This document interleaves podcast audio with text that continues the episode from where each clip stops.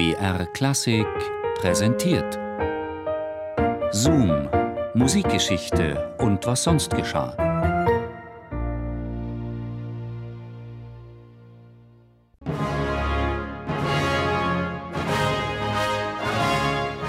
Das romantische Bild vom darbenden Genie in der Dachstube passt nicht zu Händels Wesen. Die Dachstube passt auch nicht zu seiner Musik.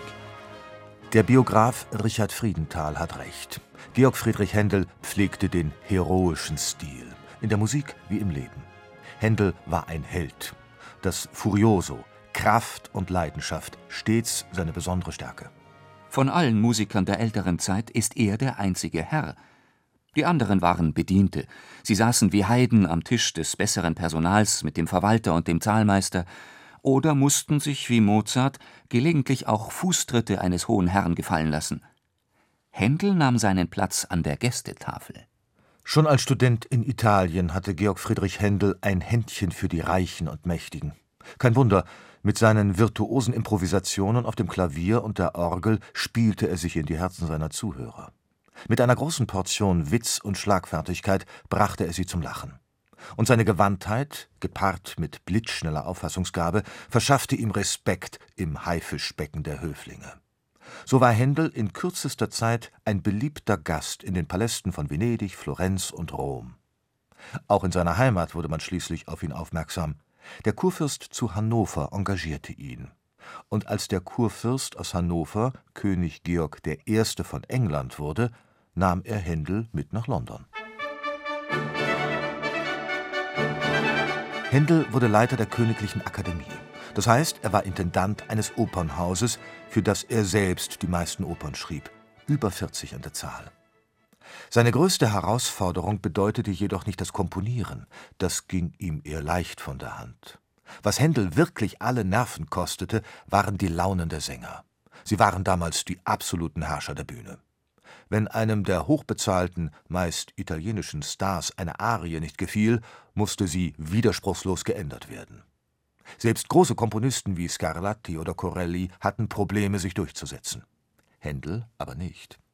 Er hatte gerade den berühmtesten weiblichen Star engagiert, die Cuzzoni. Ganz London war aus dem Häuschen. Verdammt, das Weib hat ein Nest von Nachtigallen im Bauch. Ja, sie hatte eine herrliche Stimme aber auch den Teufel im Leib. Bei der Probe zur Oper Ottone weigerte sie sich widerspenstig, die Arie Falsa Imagine zu singen. Da ergriff Händel sein berüchtigter Jähzorn. Oh, Madame, ich weiß wohl, dass Sie eine leibhaftige Teufelin sind. Aber ich will Ihnen zeigen, dass ich, Beelzebub, der Teufel Oberster bin. Händel packte die kreischende Diva und hielt sie kurz entschlossen aus dem Fenster des zweiten Stocks, hoch über die Köpfe der erschrockenen Passanten. Die Cuzzoni hat die Arie gesungen und sie wurde einer ihrer größten Erfolge. Seitdem verband Händel und sie eine besondere Freundschaft.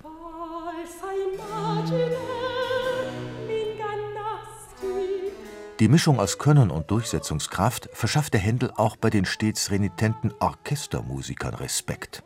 Doch kampflos war auch das Orchester nicht bereit, sich unterzuordnen. Die Musiker wussten, dass Händel die Geräusche beim Stimmen der Instrumente nicht ausstehen konnte. Daher hatte er befohlen, dass bei allen Konzerten, die er dirigierte, die Instrumente gestimmt sein mussten, noch bevor er im Saal eintraf. Eines Tages probten ein paar Witzbolde den Aufstand. Bevor das Konzert begann, verstimmten sie heimlich alle Instrumente. Händel tritt auf. Tosender Applaus. Händel dankt mit einer knappen Verbeugung, wendet sich seinem Orchester zu und hebt die Hände. Gespannte Stille. Händel gibt den Musikeinsatz und erstarrt. Eine widerliche Kakophonie von 50 verstimmten Instrumenten schallt ihm entgegen. Wie ein angestochener Stier pflügt sich Händel durch die Orchesterreihen, wirft die Kontrabässe um, schnappt sich eine Pauke und schleudert sie mit aller Kraft nach dem ersten Geiger. Eine athletische Glanzleistung. Beulen und der Sachschaden waren so beeindruckend, dass die Musiker in Zukunft auf solcherlei Scherze verzichteten. Händel konnte in fünf Sprachen fließend fluchen. Er war ein Kämpfer, der ein Leben lang am Ball blieb, um seine Konkurrenten in Schach zu halten. Die einzige Entspannung, die er sich ausgiebig gönnte, war das Essen. Auf diese Weise fügte er seiner Größe auch eine beachtliche Masse hinzu. Mannberg nannten ihn seine Freunde. Damit war nicht nur sein Körperumfang treffend charakterisiert, sondern auch seine Lebensleistung. Und dieser Leistung war sich Händel stets bewusst. Mit königlicher Selbstverständlichkeit nahm er die Vorrechte eines großen Mannes in Anspruch. In seinem Testament äußerte er den Wunsch, in der Westminster Abbey bestattet zu werden, in der Kathedrale der Könige. Ohne zu zögern erfüllte man ihm den letzten Willen. Und so wurde sein Sarg im Beisein des Bischofs und über 3000 Trauernden in eine stattliche Gruft niedergelassen. Eine Gruft, die noch Raum für andere gute Gräber hatte, wie es im Begräbnisbuch von Westminster heißt. Übergroß war sein Leben, übergroß auch seine letzte Ruhestätte. Erst über 100 Jahre später musste er sein geräumiges Grab mit einem anderen Helden der Nation teilen, mit Charles Dickens.